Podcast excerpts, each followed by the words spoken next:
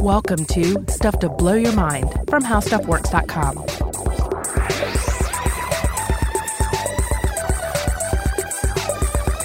Hey, welcome to Stuff to Blow Your Mind. My name is Robert Lamb. And I'm Joe McCormick, and welcome to October. That's right. Uh, October for us is a, just a full month of Halloween flavored, spooky, creepy, monstrous content.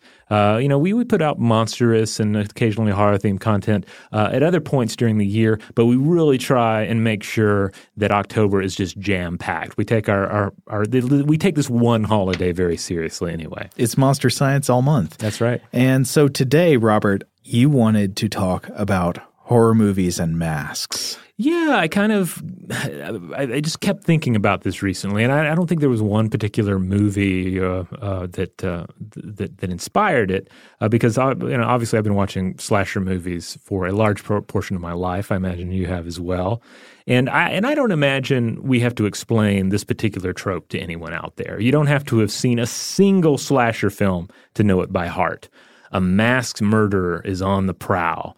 And perhaps by the end of the film, you'll either discover the killer's identity or the nature of the disfiguration that forces them to wear that mask. Yeah, you discover it through this this unmasking that tends to happen at the end of the movie. And I think it's interesting that the unmasking or face reveal trope happens in horror movies. Now, okay, I'll frame it in two ways. One way is that it happens in horror movies that are also mysteries. Yes. This makes total sense to me. Imagine a slasher movie like the Scream movies, where it turns out at the end of every movie that the killer is a character known to you, and you've discovered, ah, it was this person all along. And the mask reveal, the face, you know, the mask gets pulled off, the face reveal tells you who it was. It conveys information. Yeah, this is the Scooby Doo trope. Exactly. It was old man grizzlebums all along.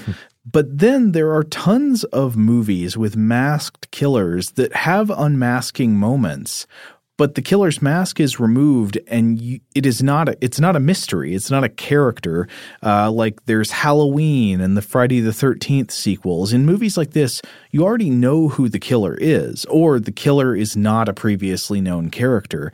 And in these cases I always wonder what purpose does the face reveal serve? It still tends to happen at the climax of the movie as if like this is all what it's all been leading up to. There's the face, but it's not like it reveals anything about who it was. It's just like, well, that's what his face looks like.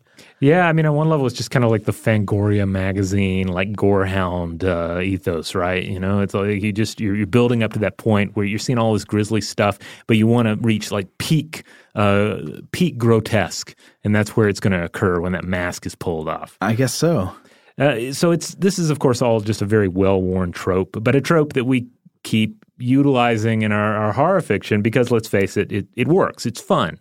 And I realize that it can it can be a little bit problematic when we start to dissect our love for pretend murder films, which essentially that's what we're talking about.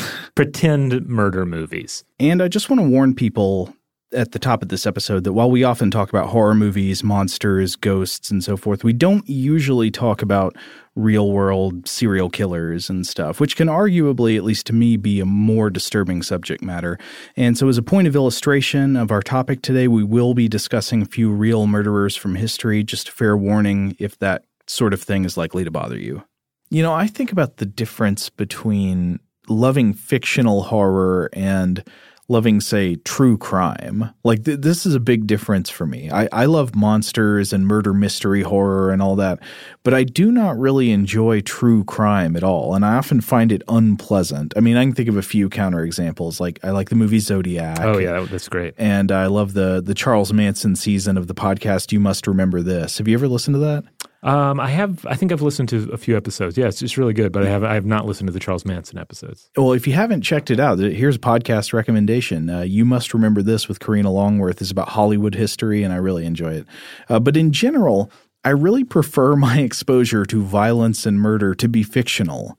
And of course, I know people who are exactly the other way around, right? I know you probably do too, Robert. Like, they can't stomach even the mildest of monster movies, but they gobble up nonfiction crime books and podcasts about the most horrible kinds of real life murder and mayhem, uh, which to me is more likely to make me feel just kind of depressed. Yeah, I don't know. I, I do know individuals who fall into either category. I know individuals who like both. I mean, there are there are people who just really love both horror and true crime, and will and will will, will take it you know all in however they can they can get it.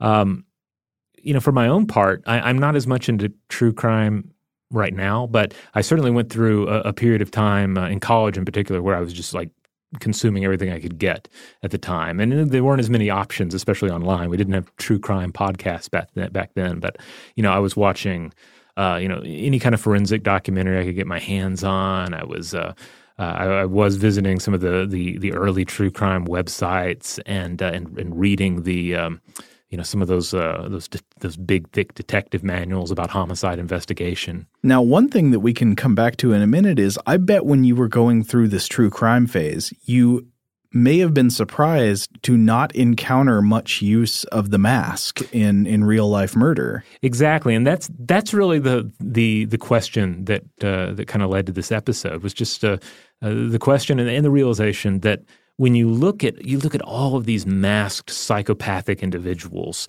in our fiction, and then you you look to real life um, serial murders and, and, true crime, and you really don't see that many masks. You do see a few notable uh, notable uh, exceptions, which we will discuss here, but for the most part.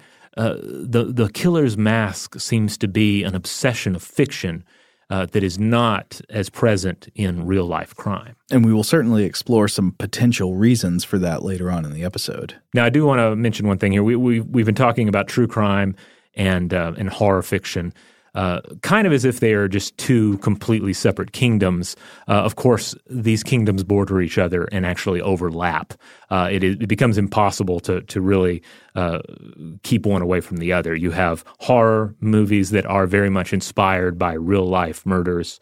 Uh, real life crime. And then, uh, unfortunately, we also have the reverse, which we'll discuss just briefly as well, where you have real life crime that is inspired by horror fiction. Now, if we stick to fictional horror for a bit, you can think of some obvious reasons that it might make sense for a villain to wear a mask, right?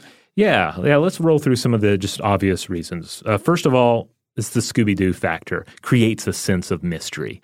Who or what is underneath that mask? I gotta know. It makes a lot more sense for this to be the case in movies where there is actually a known character whose identity is being concealed. Right. Uh, when I was in in high school, uh, a friend of mine collected uh, these larger scale GI Joe figures, mm-hmm. not the like old school ones, but kind of like a, a, you know a new school version that was out. And he had one of Destro, uh, and apparently the mask would come off, but he refused to take the uh, the, the doll out of the box. Which always just I was like, how can you do that? Don't you? You've got to know, right? You got to know what Destro's face looks like underneath that mask on this doll. Uh huh and I never found out. So, uh, and to my knowledge, he never opened the box. But there is there's this this even when we know that it's not vital to like the true identity of the character, there is something about the identity of the character wrapped up in whatever is being hidden from us. What do you think you're going to learn by seeing his face? I don't know. It's kind of it's it's almost something that's not put into words. I mean, it might be something akin to this. Like we are so dependent upon. Uh, the human face to understand intention and motivation. I mean, the, the, the, face is a communications array. And if that, and if the other individual's face is hidden from us, true communication cannot take place. So I, I feel like part of the unmasking um, psychology is based in that. Like, like we're having a one-sided facial conversation here, yeah. and you must remove that mask for this for this understanding to be true. Well, in general, to be uncovered is to be vulnerable, and to mm-hmm. be covered is to be guarded in a way. Right. Now, uh, another advantage to having a, a mass killer in your fiction is, of course, it sets up that potential big reveal we've been talking about, right? What's the identity of the killer? What's the what's the monster's face look like? You're going to build anticipation, especially if that is the trope, especially if that is what is expected. You go into that uh, Friday the Thirteenth movie knowing that there's going to be a moment where you get to see Jason Voorhees' face. There are also some very practical filmmaking concerns you could take into account here, right? Oh yeah, because it's generally cheaper. Uh, to just put a mask uh, on your character than to do all of that crazy makeup uh, special effects. You know, especially if you're using a generic mask like a hockey mask or a sack or a gas mask or some William Shatner mask, of, spray exactly. painted white. Yeah. just something you find. And uh, and you, you, might say, well, well, heck, there's some really impressive like Tom Savini. Um, um, uh, fa- uh, makeup effects that are utilized to create Jason in many of those films, right? When the unmasking does occur, but if you think if think of it this way, it's like that's a that's a costly um, makeup effect to roll out, mm-hmm. and you can't just you know film put, put it on once. If you're filming it multiple times, you're going to have to uh, put it on multiple times. It's going to cost time and money. But if you have him just wear a hockey mask for most of the time, then that just makes filming easier. And if you can't afford that fancy makeup at all to begin with, then there you go. That's that's the easiest step to take. Uh, putting a mask on, I would say, also requires less of your actor. That's right. You don't have to uh, really worry as much about your your your the, the, acting abilities of the actor, or you don't have to depend on them having a, a particular uh, you know unique face. So I'm thinking on one hand, you don't have to have Christopher Lee, who uh, who was uh, you know an accomplished uh, uh horror actor, mm-hmm. and you don't also don't have to worry about do I have a like a, a Robert Z'Dar, somebody who maybe you know arguably is was not as great an actor as Christopher Lee, but definitely had a, a very interesting face. Mm-hmm. You don't have to have either of those if you just have a mask you can throw over the individual. No, you can basically just cast your stunt coordinator. Exactly, which I believe is, is generally what you see in some of these cases. you just have the stunt player or just somebody with a large frame, perhaps, mm-hmm. uh, playing the character. Uh, and then, hey, you can use as many actors as you actually need. You can recast it every movie. You don't have to worry about getting into into you know deep contract negotiations with your uh, with your slasher character. It's also great branding, great for Halloween costumes. Oh, I see. So that's the I mean that's the reason that Jason Voorhees so easily pops up on every street uh, during Halloween, or certainly at every uh, haunted attraction. Um, you know, any haunted house, commercial haunted house you might go to, there will inevitably be somebody in a hockey mask. And then finally, it leaves lots of room for the creepy and the uncanny. And this, I think, gets into the deeper history of of the the use of masks in in human uh, civilization and various cultures. Uh, the idea that the mask is a, a, an ancient uh, performative um, tool that allows an individual to become something else. Yeah, and we see this in everything from drama to religious ceremonies. Yeah. Um, so, what, Robert, what are some of your favorite horror movie masks?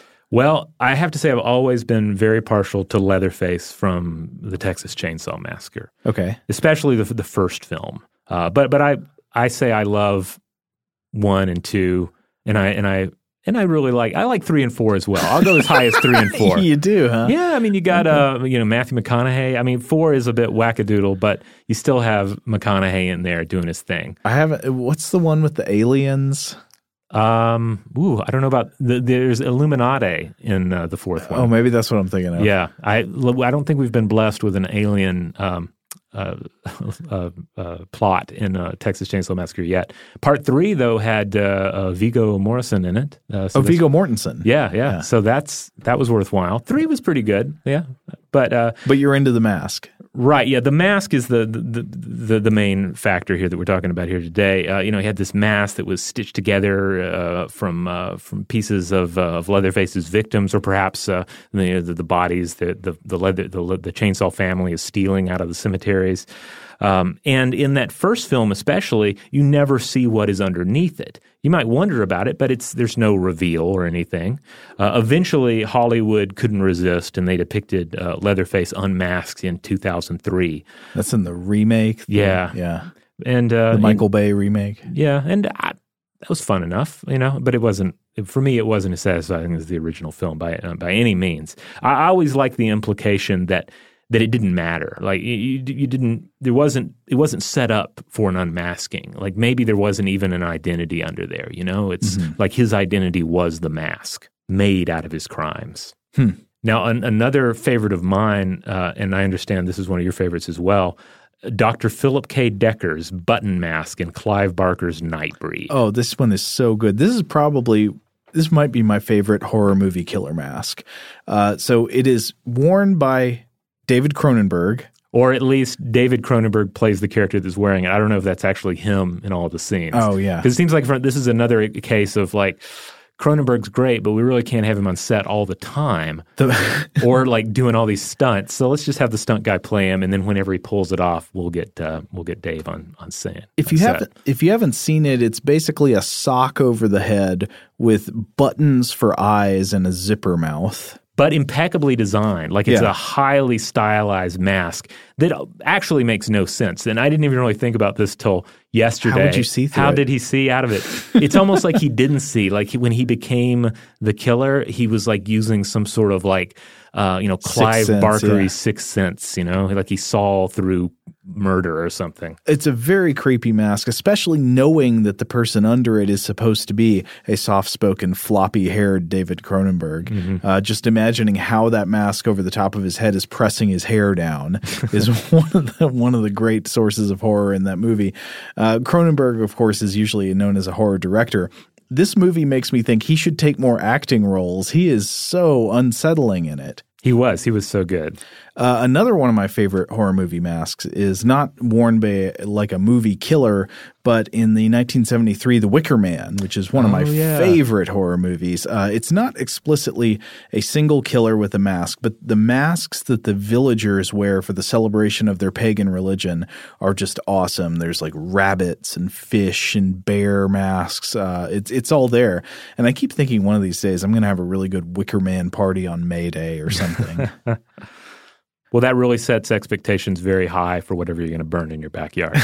but the uh, but the the masks are great here because they highlight the the continuity between horror movie masks and the traditional use of masks in religious ceremonies. They just make that connection explicit. Yeah, yeah. There's there's an explicit treatment of like uh, you know pagan pagan practices and pagan belief systems in that movie. Uh, yeah, an excellent film.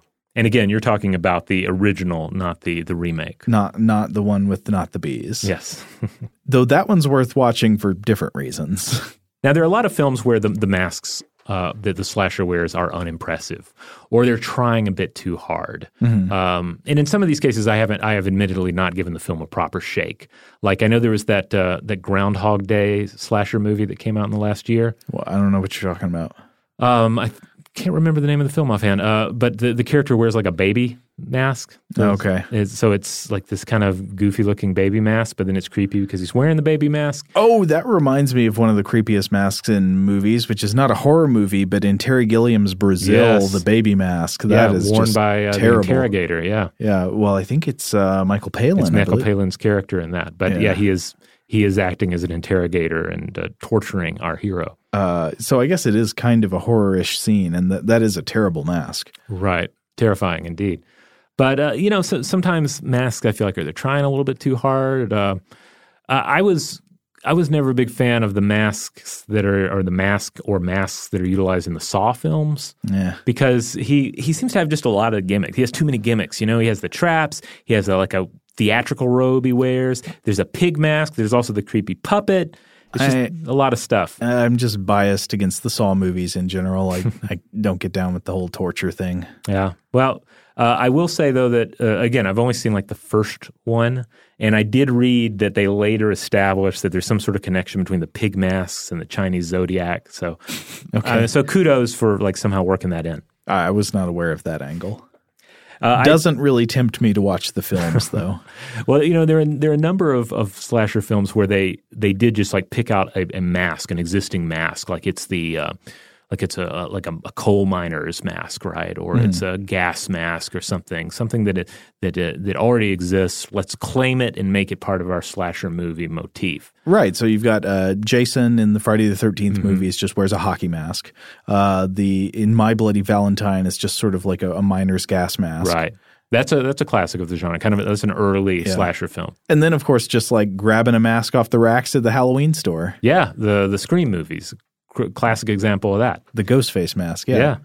Uh, I do have this. I have wondered about this, and I, I looked around. I couldn't find an example of anybody doing this. But why do we not have any horror movies where the slasher wears a Greek tragedy mask? Because so many of these are just mega creepy looking.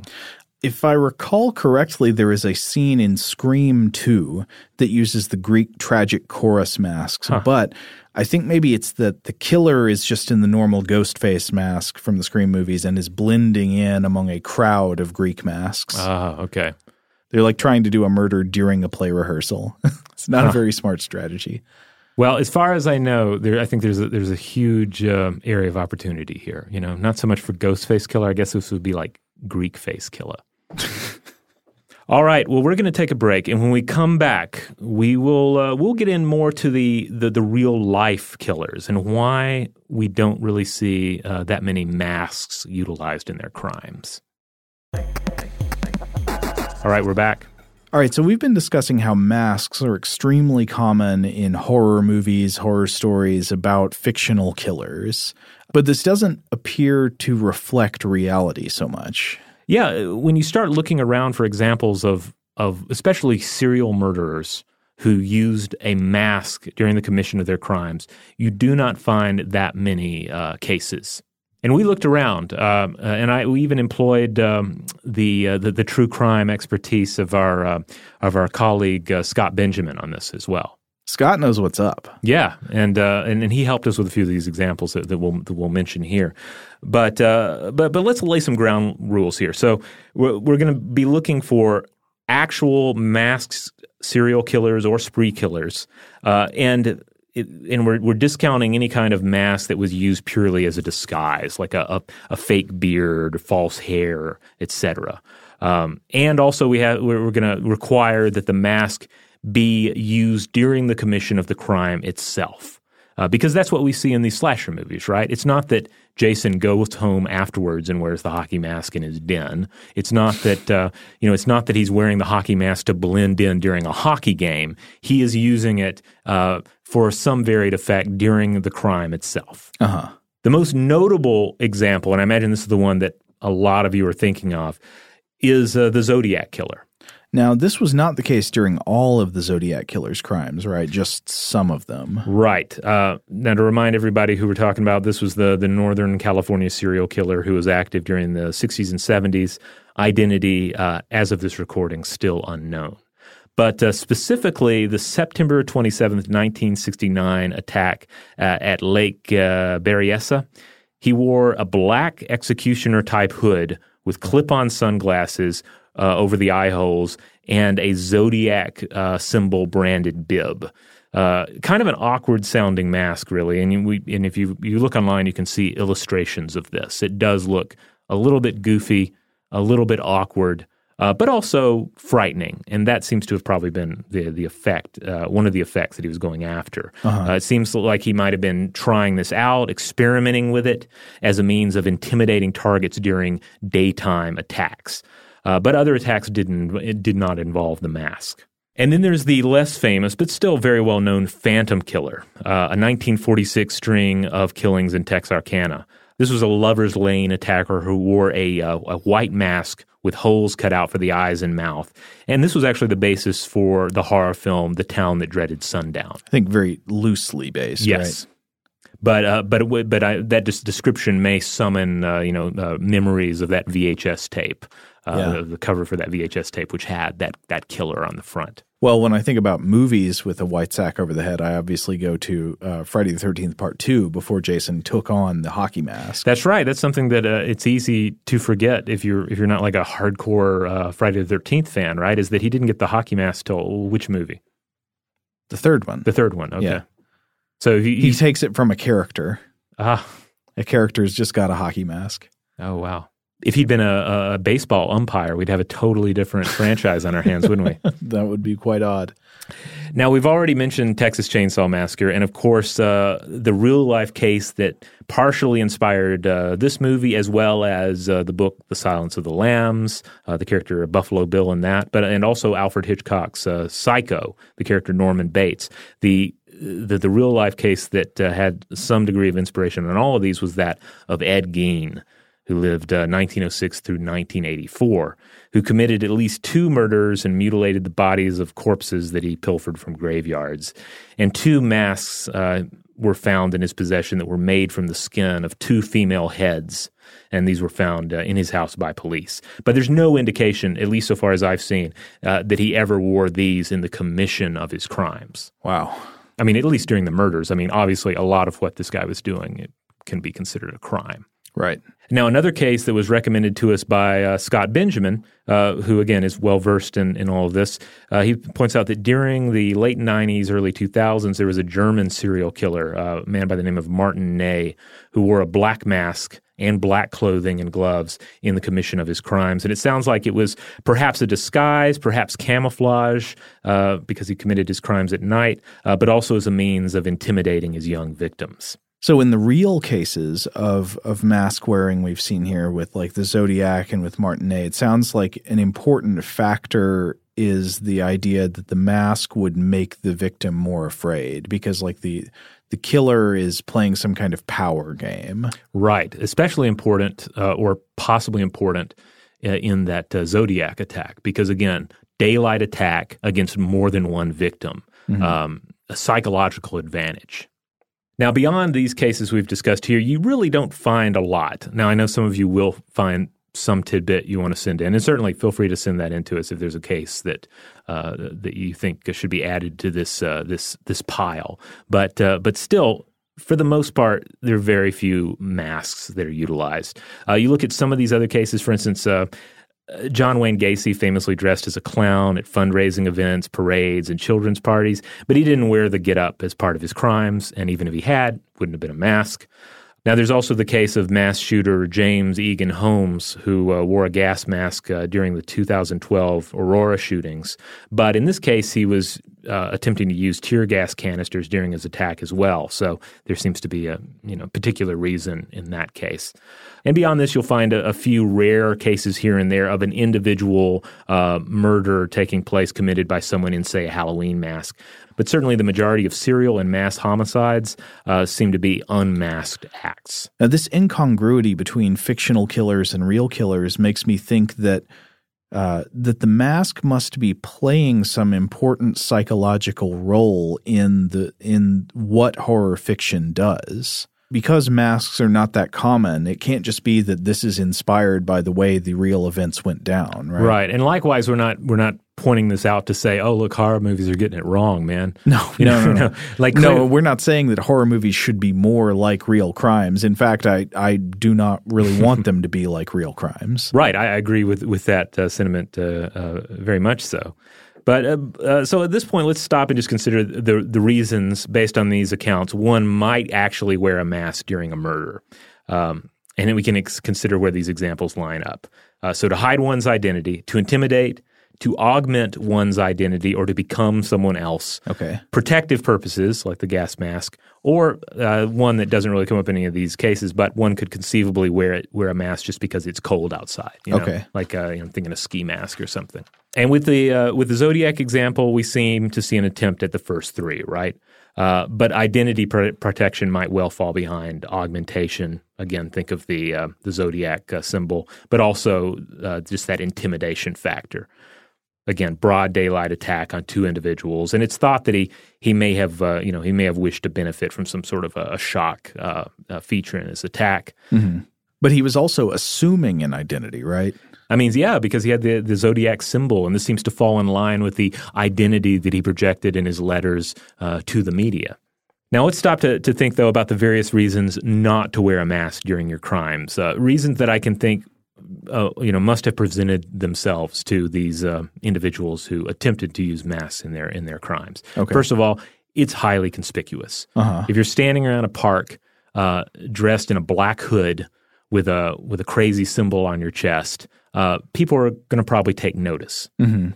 Uh, also, it's it's going to be it's liable to limit your senses, especially your vision. You're gonna you're, you're gonna have a hard time seeing what you're doing. It's also liable to be a bit uncomfortable, and it's a calling card, which might be desirable uh, to you, uh, but also that can certainly play against you. For instance, uh, looked at a, a, rare case of uh, an individual. Uh, this was a spree killer named uh, Daniel Gonzalez. Uh, from 2004, who committed at least one murder while wearing a hockey mask inspired by Jason Voorhees. Oh, no. But uh, the mask in this case ended up with the victim's DNA on it and was used uh, in his conviction. I think an important point all, uh, to think, keep in mind in all of this too, though, is when you look at uh, the modus operandi of so many serial and mass killers. Serial killers, especially, often work by surprise and subterfuge. In, in either case, it often makes far more sense not to look like a monster or a weirdo, but rather to look exactly like yourself, or or like a normal human at least, even if you disguise yourself slightly in some fashion. Yeah, they're probably just trying to look like anybody yeah, ultimately wearing a mask is, is not a careful thing to do, and being careful that's that's uh, that's part and partial to uh, organized serial killers, especially people like Ted Bundy, John Wayne Gacy, uh, rather than, of course, uh, disorganized serial killers that are going to be more, uh, uh, you know, impulse uh, based. So, what is this masking incongruity between real serial killers and the, the killers of horror fiction tell us? Well, I think we're onto something first of all, with just mask traditions. Mm-hmm. Like we've long used masks to tell stories. So if we tell stories about fantastic killers uh, in our horror movies, we're going to use masks again. Like it's just too. It's just it's just such a part, a rich part of our history. But I think ultimately it has far it has far less to do with. Uh, with with actual serial killers and what they're doing, and far more to do with how we're processing the idea that uh, that human beings are capable of these crimes. Yeah, what we think about them, what they represent in our fiction, not what real murderers are actually like. Now, on that note, let's take another break, and when we come back, uh, we're going to talk uh, a little bit about uh, executioners, mobs, high priests, and uh, and of course the Purge movies. All right, we're back. Now, Joe, you're a big Purge fan. I am not. I have never seen a Purge movie. I have to admit that I have not either. Uh, but I did really enjoy the Rick and Morty episode uh, that has a Purge planet in it. Sounds like an unsustainable planet. Yeah. Well, uh, the the purge concept for anyone who's not familiar is the whole idea that there's like one night a year where all crimes are legal, mainly murder. That's what the horror movie is mostly interested in. But conceivably, other crimes are also uh, legal. I'm, I'm, not exactly sure how the legislation works. So, yeah, you'd have to wonder why do people focus on murder when they could just focus on trying to steal as much money as possible? Yeah, or ignore environmental regulations. Uh, I don't know. There, there's so many things you could do, right? I guess there's like that's the one night of the year the company does all the polluting. well, you know, store it up all year and then they just dump. Well, we've had four Purge movies thus far. Well, one parody Purge movie on top of that that's not related.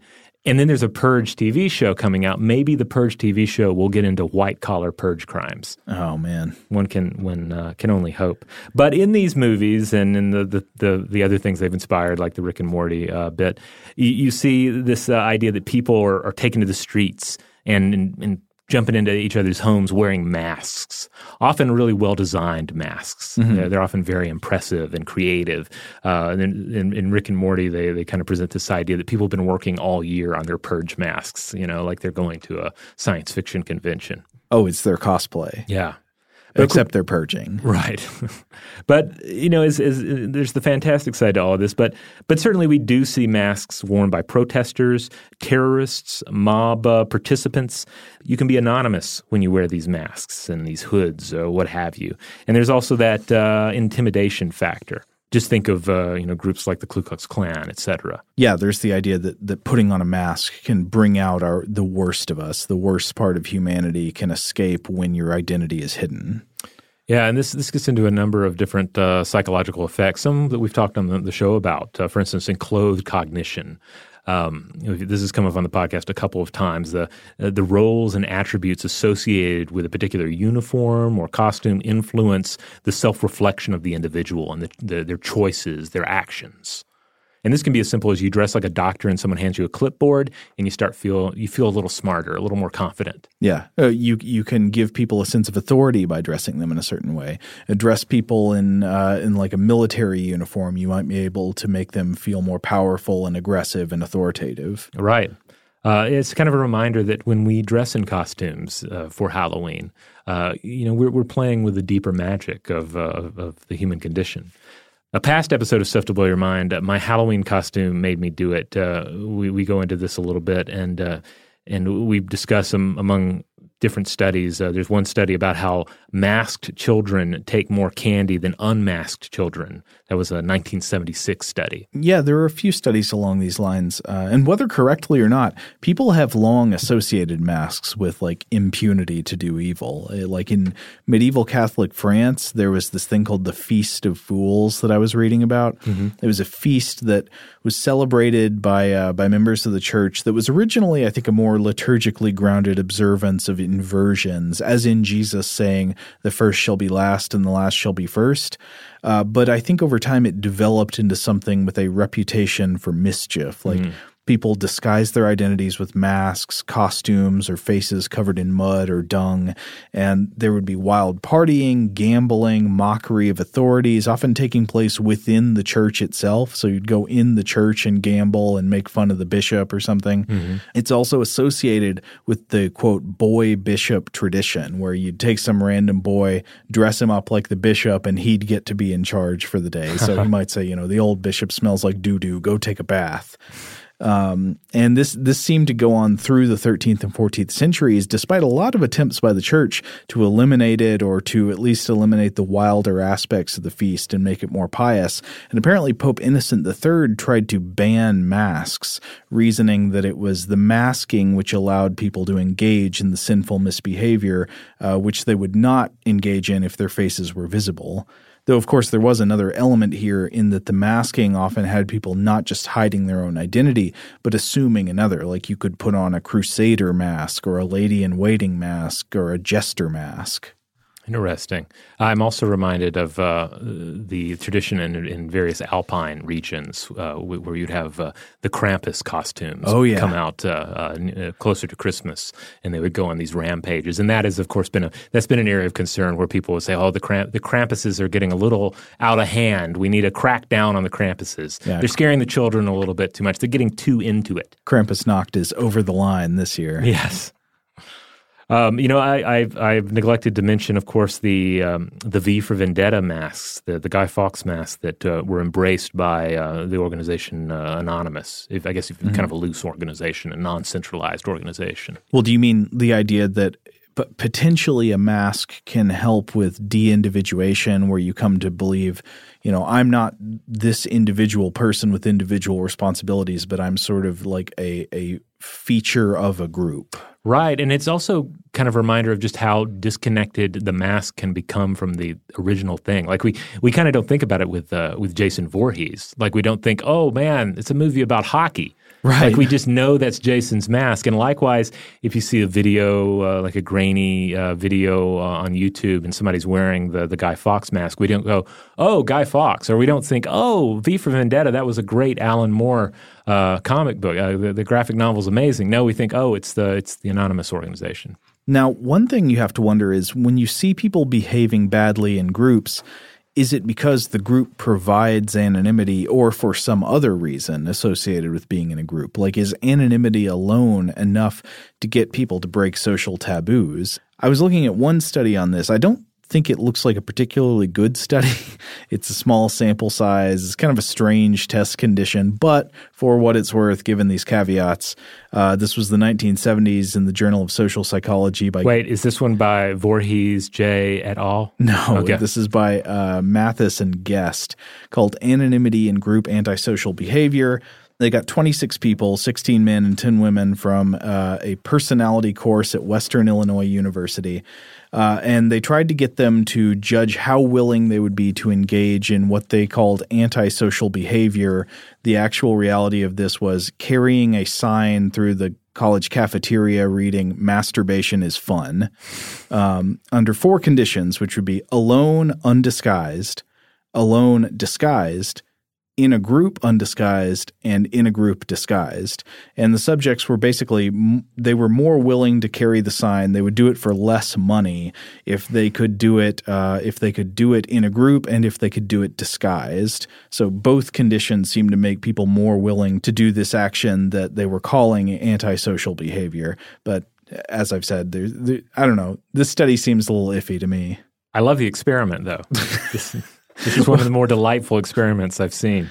Uh, well, they said uh, anonymity apparently they thought was an explanation for group antisocial behavior. Now, there are, of course, a ton of different uh, mask traditions throughout the world, uh, a, a, lot of times involving groups wearing the masks, and we can't mention all of them here. Maybe we'll come back and do a, uh, do a, you know an episode uh, in the future that will explore more of them. But I ran across a, an interesting one from the Philippines, though, a Catholic Holy Week tradition called Moriones Festival. And in this, you see a, a number of different masks uh, worn. Um, people taking on various roles from uh, you know the the passion of the Christ, uh, the crucifixion, and so forth. Uh, but in part of it, you see masked executioners uh, chasing the figure of uh, Longinus uh, through the streets. this, of course, is the the figure that's supposed to have actually driven the spear into Christ's side. Okay. But in this uh, this mask, though, uh, he's depicted as a cyclops. Huh. Yeah.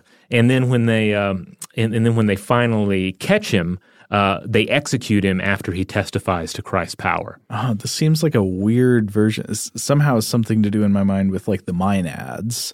Uh, you know, taking on their their skins and costumes in a way, disguising their identities when they behave in a frenzy as a mob. Yeah, now, uh, we should also point out that executioners have worn the masks as well to protect their identity and or to invoke some key narrative point in the proceedings, right? Uh, divine justice, the, the faceless actions of the state, etc.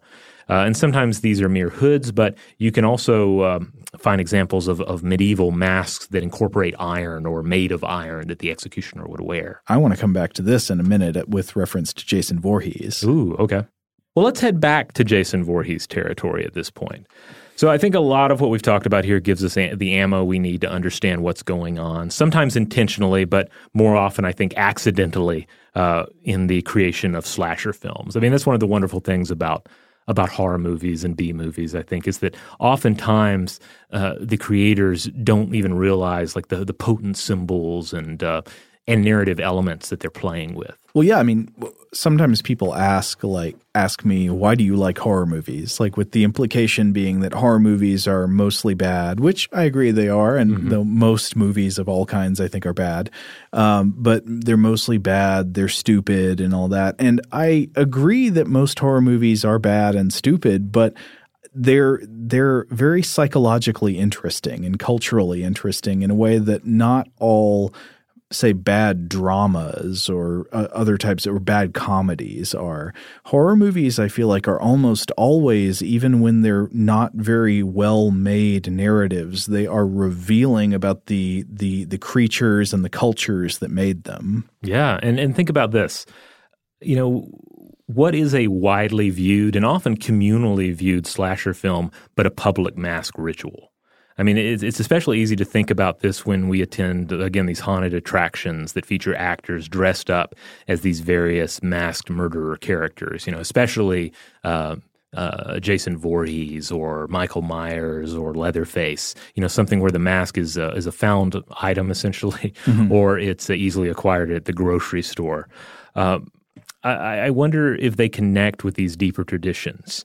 Uh, so, you know, yeah, crazy realistic mo- uh, monster makeup uh, special effects, they're cool and all, but there's something about the mask itself. You know, this is not merely a human, but a human playing a part, taking on a role, and perhaps the authority of a primal force, even the authority of a divine force. Yeah, I think there's something to that.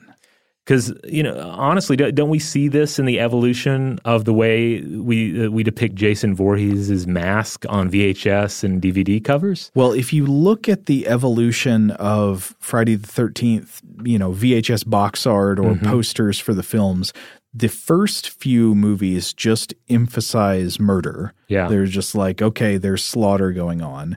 But starting somewhere after Jason puts on the the familiar hockey mask and we get to see the hockey mask repeated, the mask becomes the focus of the the franchise, right? It stops being about how many people will he kill this time. It starts being about the mask, and often the mask is like glowing or something. Yeah, like there's some, especially on the some of the VHS covers I was looking at, and the ones I remember from my childhood, seeing on the, the shelves there's like a there's a glowing light behind the mask shining through the mask. The holes in the hockey mask are like they're they're like uh, spielberg shafts of light you know? Yeah it's like it's like god is speaking to us through jason Voorhees. Uh-huh. like it's this there's something to this man. I'm yeah. gonna get to this in a minute.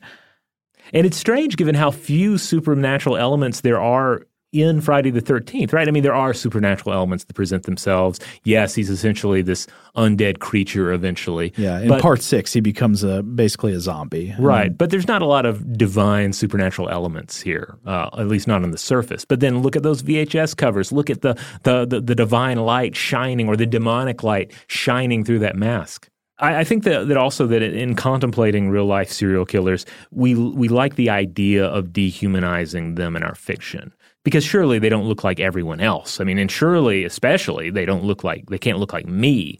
But so we have to obscure them with a mask. They're transformed by the mask, and underneath that mask, then there, there's surely going to be some sort of fleshly monstrosity or deformity that denotes uh, inner distortion as well. Because of course, that's the the other old trope, right? Uh, that just goes goes back uh, through most of human history. That that that outer distortion represents inner distortion. Yeah, as much as we love monsters in, in fiction and myth, I mean, one of the sad things about the idea of a monster, like the roots of that word, going back to this superstition that people with abnormal physical appearances reflect some kind of sinfulness or curse or monstrosity in their character. Yeah, so the unmasking scene where, where you get to see a, a distorted face underneath, it's kind of like, whew, thank goodness my grotesque understanding of the world is confirmed. Right. Um, ugly people do ugly things, which is, is is ridiculous when you when you call it out like that. Yeah. But uh, but I think it is they are these examples are tying into that tradition. Uh, it, it's also interesting to observe that many mass traditions also seem to employ an unmasking. Uh, we saw this in some of the First Nations rituals uh, we explored in the Winter People uh, episodes, uh, what I think last year, where if, if, you remove the mask and you're able to cure an individual that has been overcome by a particular ritualistic madness. Oh, yeah. And because the, the ritual mask is is a magical item and it denotes this barrier between us and the other. So, I, in preparing for this episode, came across a book that I thought had some really interesting insights here about Jason Voorhees specifically, but it can tell us more about the role of masks in horror in general. Um, and this is a book called Horror Zone The Cultural Experience of Contemporary Horror Cinema, published in 2010 by I.B. Tauris, edited by a scholar named Ian Conrich. And there's a chapter on the Friday the 13th films written by Conrich himself. And so he starts by drawing comparisons between the Friday the 13th series with Jason and the hockey mask and the tradition of the Theater of the Grand Guignol in Paris, which uh, went from 1897 to 1962 and which specialized in these bloodbath dramas full of torture and mutilation and murder and gore. And there were these big fans of the Grand Guignol who'd come to the theater all the time, the Guignolaires. and uh, there was a, a, a drama scholar named Mel Gordon who did did a study of the Grand Guignol that Conrich discusses. To get a sense of what this theater was like, here's a section that Conrich quotes from Gordon. There's a company manager for the theater who, quote, frequently purchased different animal eyeballs from taxidermists, not only for visual realism when characters' eyes were gouged out, but for the organ's ability to bounce when they hit the stage floor. Now that's some real commitment. That that's a stage drama. These little horror plays they were putting on in Paris, and they wanted real, realistic gore effects. And for some reason, people were eating this up. Uh, one of the interesting things to me is that Gordon says that many of these plays were short, and a regular evening's program at a theater might include three gruesome horror plays and three comedies or farces, and they would alternate back and forth. And this type of lineup, where you'd have a gruesome horror play with gore and then a comedy or a farce, and then keep going back and forth, was known as hot and cold showers. Well, this makes me think, though, of, of how, especially a lot of B horror movies, you'll have that up and down, right? Of like bad comedy and horrific violence. Absolutely, yeah. That's that's what I was highlighting here. Mm-hmm. Uh, yeah, the, there is a sense of of wanting to like chill you with some kind of horrific sight and then make you laugh. Now, of course, Conrich says that the Friday the 13th films are comparable to Grand Guignol productions in their emphasis on slaughter and the, the illusions used to create the appearance of gore. So, Sean Cunningham, the director of the first Friday the 13th movie, discusses how the makeup effects created by Tom Savini for the movie were so good and so convincing that he would be tempted to keep the scene running and show much more explicit gore than would normally be warranted by good filmmaking. um, just just because they had put so much work into the blood and gore effects and they looked so realistic and so good.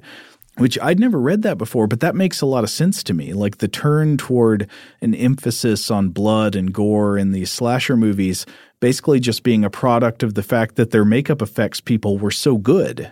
Yeah, uh, you know, I, I think back to some of the terrible horror movies I've seen where, like, where, where they just do not know to cut away from the gore effect because the first like for a second the gore effect is highly effective mm-hmm. and then you start staring at it a little bit longer and you begin to see the the, the cracks in the facade. Well, it's kind of like, you know, a movie that's got a fancy car in it, and there are a lot of scenes with that car because it's like the filmmakers, well, we paid to lease this car, you know, we might as well yeah. get a lot out of it. It's like once you've sunk enough costs in to get a really good thing, you're tempted to just overindulge in it because of the sunk costs. Yeah, if if you you're not having to worry about using Nicolas Cage for just one hour of filmmaking. If you've got if you've got him for the full week, you just let him go crazy. Right. Uh, but so getting back to the mask, Conrich has these thoughts on the role of Jason's mask, and some of it has to do with Jason functioning very much like, as you mentioned earlier, an executioner and playing the same cultural role as one. In writing on Grand Guignol, Gordon writes that these theater performances, the, the gory ones on stage, quote, traded on sensationalistic plots and the exploitation of their audience's visceral curiosity. In a way, they acted as fantasy substitutes for the guillotine and its public executions. Huh. Now that's interesting because so public executions with large audiences used to be a regular feature of public life in many societies, especially, you know, societies in Europe where they've more recently been phased out either through abolition of the death penalty or through massive reduction in how often it's applied, through changing the venue to make them private instead of public. Uh, there's clearly something that drove huge crowds out to see the workings of the guillotine or the Halifax gibbet or the gallows, the burning at the stake, the breaking on the wheel. And when you couldn't go out and see that kind of stuff anymore, did whatever drove people to attend those things disappear? I, I would say probably not, right? Yeah. There's still going to be this hunger but how are you going to uh, appease it? So Conrich writes, quote, like Halloween's Michael Myers and the Texas Chainsaw Massacre's Leatherface, the executioner's mask establishes a cold, mechanical, and faceless killer devoid of personality. The mask also adds the detachment that the executioner, the professional killer, requires in order to function unhindered. Jason's hockey mask is so much part of his identity, his one essential accessory, that without it he is incomplete and maybe even unable to function convincingly as the executioner. Ah. And so, uh, author Elias Canetti, who wrote a book called Crowds and Power, wrote that the power of the mask lies in the fact that it is, unlike a human face, rigid. Quote, what gives the mask its interdictory quality is the fact that it never changes. Everything behind the mask is mysterious. Above all, it separates. And of course, interdictory here means enforcing a prohibition, right? The executioner, the embodiment of the harshest end of the law and of justice, is masked in, in order to be made without a human face, because human faces, even, even mean human faces, can convey uncertainty, individuality, vulnerability, even maybe sympathy. And the inscrutable mask sort of leaves the victim feeling baffled and subservient, being put to death by a force beyond human appeal. So this makes me think about what's going on with this big face reveal that happens so often toward the end of these movies, you know, like when Jason's mask gets knocked off and you get to see his face. Conrich thinks that these reveals are designed to show always that uh, the the killer is not just a normal human wearing the mask, but some sort of aberration, more an it than a he. And I think if this interpretation is correct, it's sort of as if you saw the executioner raise his mask to you, and where you expected to see a human face that might show you an expression of pity, instead, what you get is something just as monstrous and inhuman underneath the mask. It's almost like taking the mask off and showing you Jason's monster face is letting you know that there is no appeal. There's no chance that he's going to change his mind about this. Has anyone ever made a slasher film where there is just like a black hole underneath the mask. I think that would be a nice psychedelic twist on it. Well, it's just a co- complete void and no just, face at just all. absolute darkness. Yeah, that's interesting. I've definitely never seen it. Look at look at us. We're just giving away wonderful slasher movie ideas in this episode. Uh, so Conrich quotes a scholar named Bernard Velt who has written that since Jason wears a hockey mask, I think this is a pretty terrible take. He is an angry god, quote, playing a sport or a game with human life. But Conrich, I think, does not agree with this take, and I don't agree with this take either. Uh, instead, he, he points out that the movies emphasize Jason not as a game player, but as an efficient, skilled professional sort of rapidly and systematically dispatching his victims one after another with no particular indication that he's playing games or getting any personal sense of enjoyment out of it. And I would say, in other words, this means he's behaving like a medieval headsman with a full schedule of executions lined up for the day. And I think this is correct. This is how Jason is portrayed in the Friday the 13th movies. He is efficient and systematic and businesslike. He, it's like watching someone do their job. Yeah, and this is I think this is one of the reasons why for so long everyone was like, "Oh, when's he going to fight Freddy?" Because Freddy was is the complete opposite of that. Like right. Freddy He's enjoys, sadistic, yeah. yeah, yeah. Fre- Freddy is is a sadist, and uh, and Jason is a pro.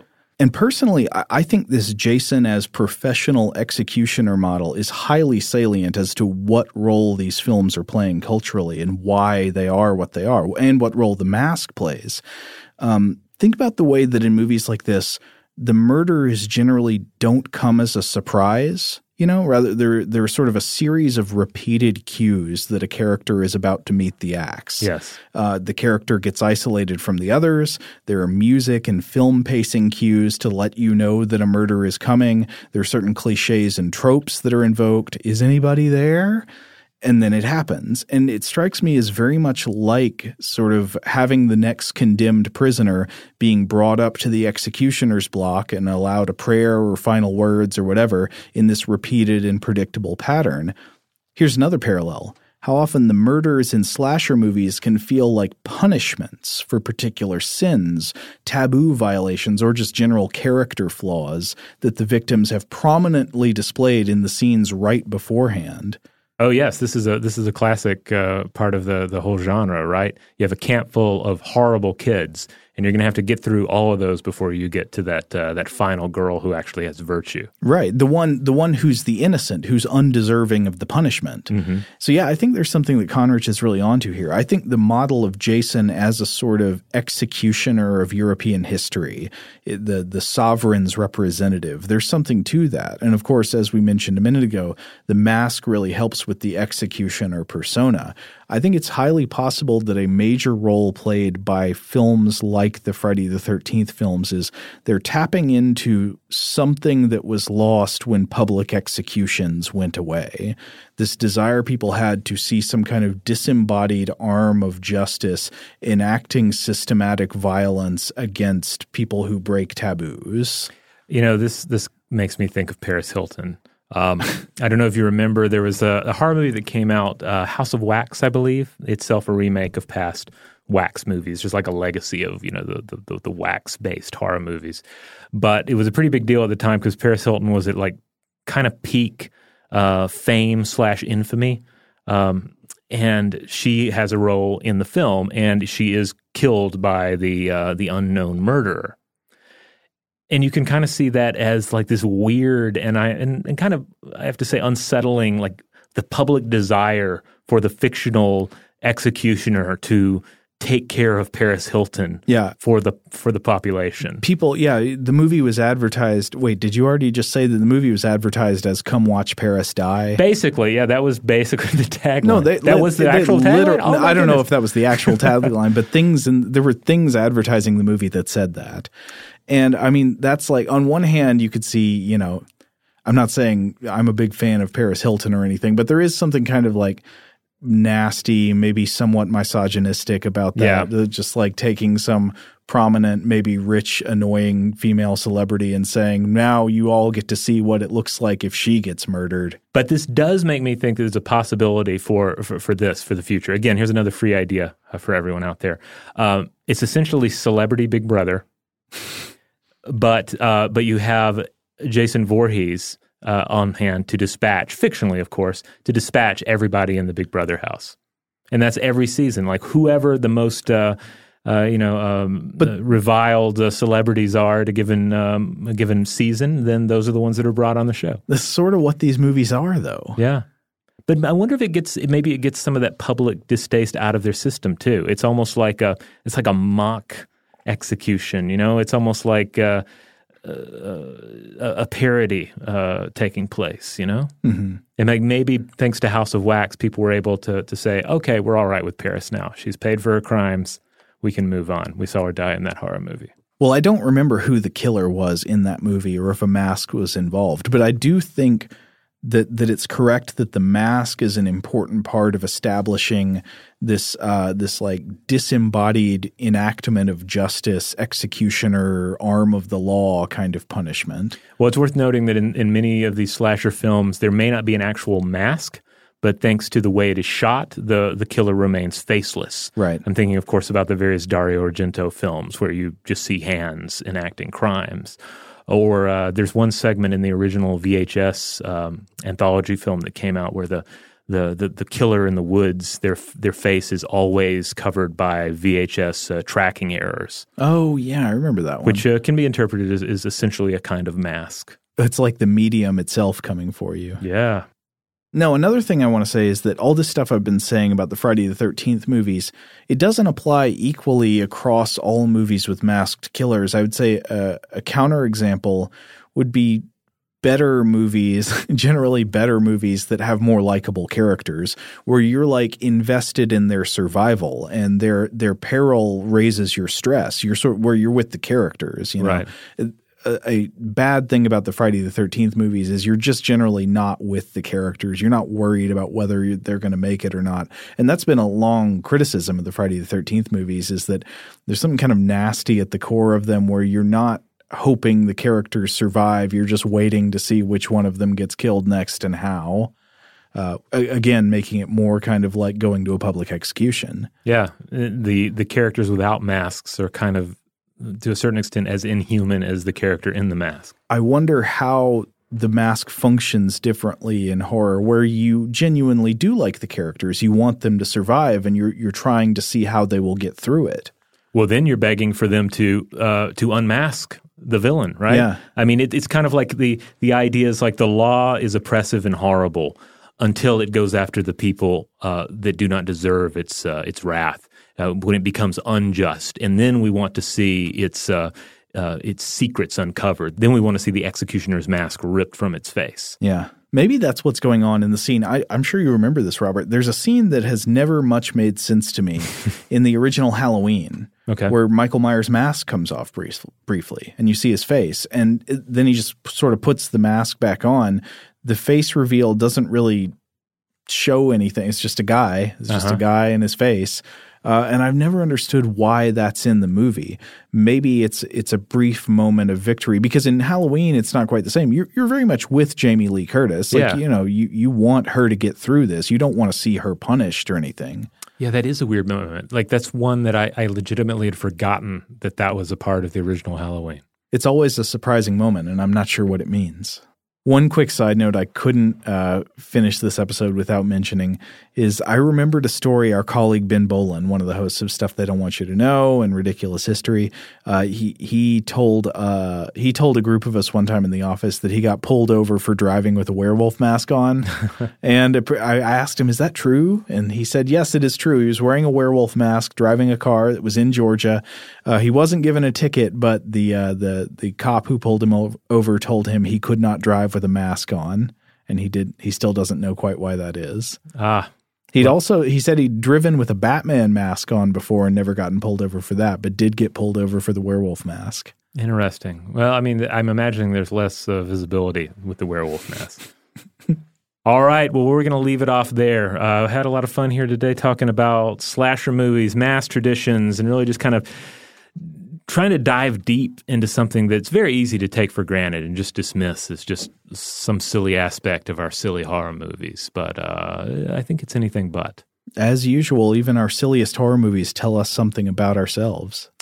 All right. In the meantime, if you want to check out more episodes of Stuff to Blow Your Mind, head on over to stufftoblowyourmind.com. That is the mothership. That's where you'll find all of the episodes, including this October's uh, Halloween offerings, as well as past uh, Halloween offerings from the past. You'll find a store tab that you can click on uh, where you can check out all sorts of cool merchandise that has our logo on it. It's a great way to support the show. And if you want to support the show without spending a dime, a great way to do it is to rate and review Stuff to Blow Your Mind wherever you have the power to do so. Big thanks, as always, to our wonderful audio producers, Alex Williams and Tari Harrison. If you would like to get in touch with us with feedback about this episode or any other, with uh, suggestions for future topics, or just to say hi, let us know uh, how you found out about the show, how long you've been listening, where you listen from, you can email us at blowthemind at howstuffworks.com.